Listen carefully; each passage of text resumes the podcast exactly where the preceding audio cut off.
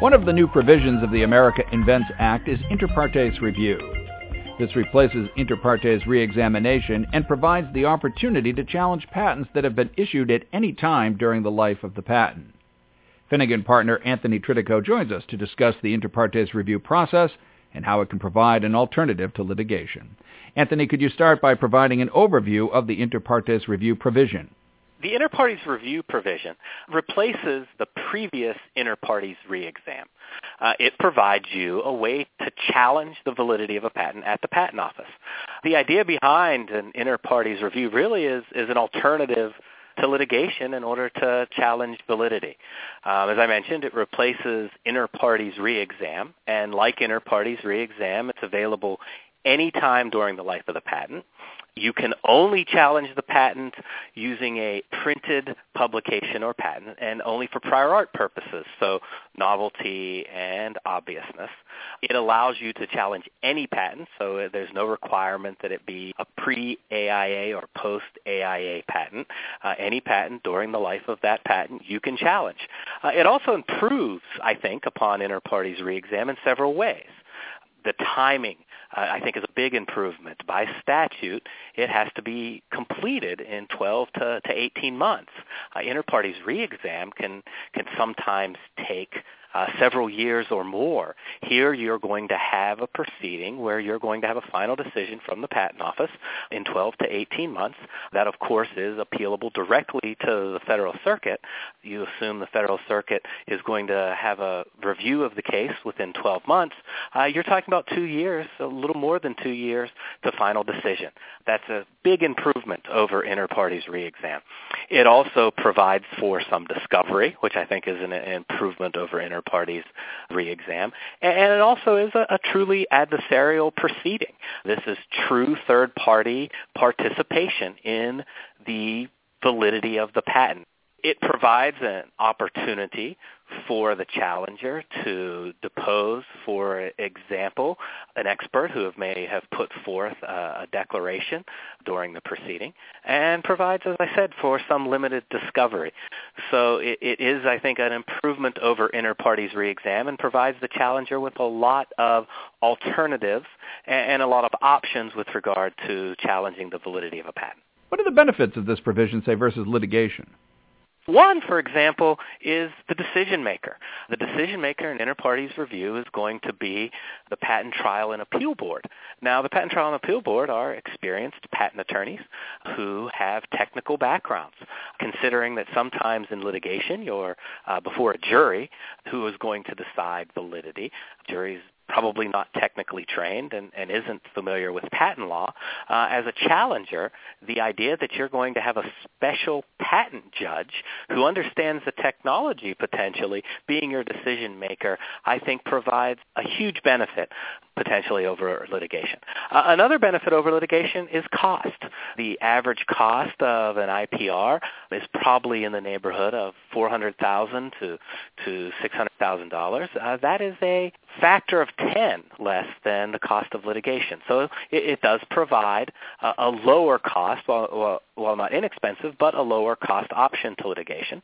Uh, I mentioned the speed already. Uh, you're going to have a final decision uh, within 12 to 18 months. Uh, there's not many district courts in the United States where you're going to have a decision that quickly.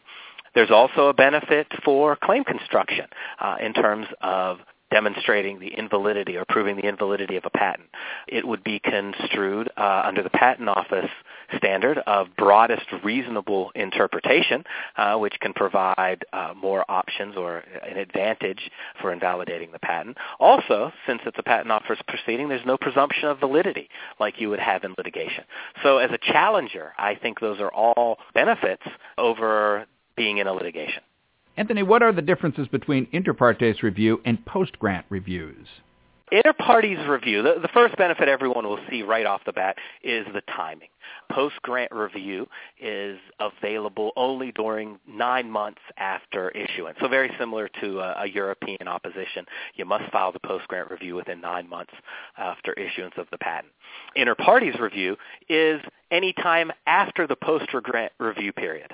So it would be more than nine months and for the life of the patent. Also, inter partes review, if we're talking about a pre-AIA patent, a pre-AIA patent isn't available for post-grant review, but it is available for inter partes review. President Obama is about to sign a technical amendment to the AIA, which would make inter partes review available from the date of issuance throughout the life of the patent for a pre-AIA patent. So two timings. If you're talking about a pre-AIA patent, inter partes review would be available anytime after issuance. If we're talking about a post-AIA patent, uh, inter partes review would be available after the post-grant review period and then for the life of the patent. So in essence, uh, after nine months after issuance of the patent.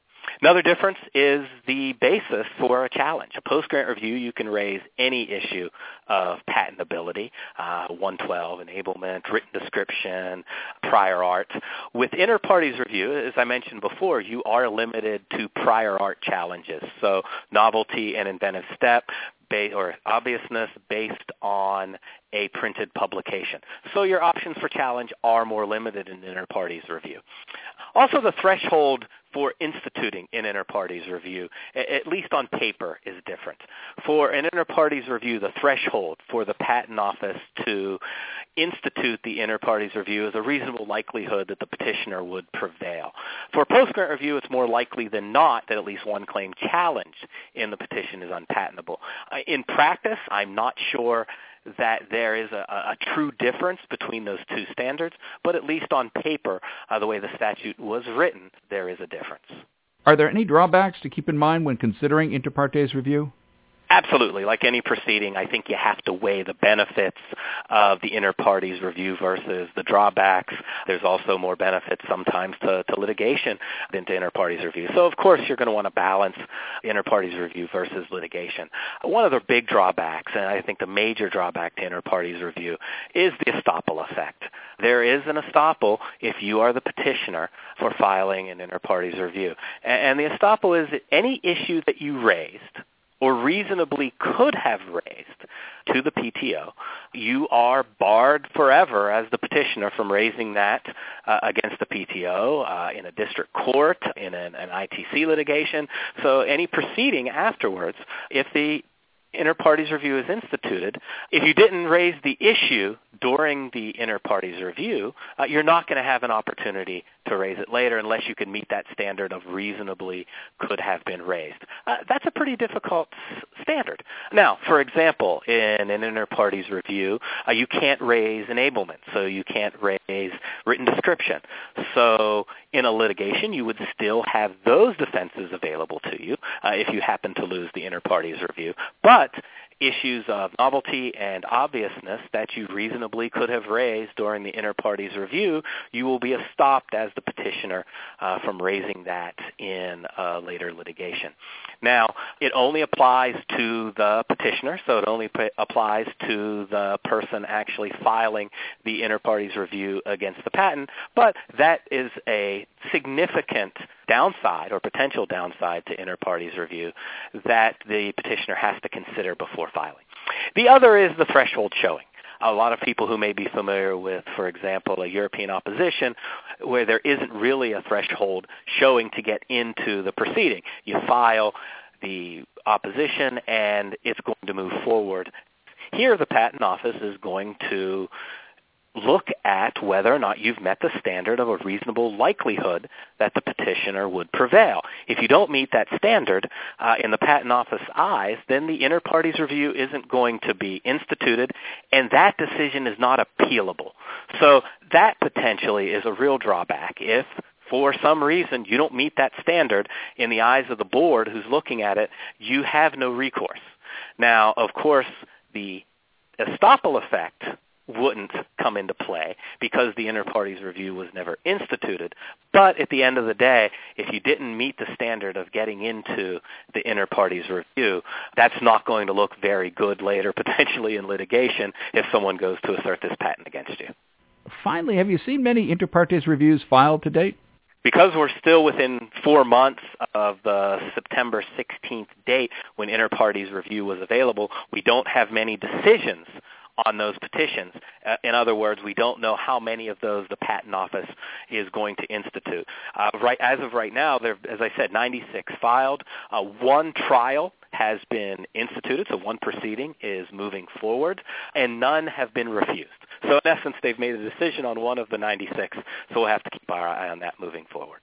Our guest has been Anthony Tridico, a partner at Finnegan, one of the largest IP law firms in the world.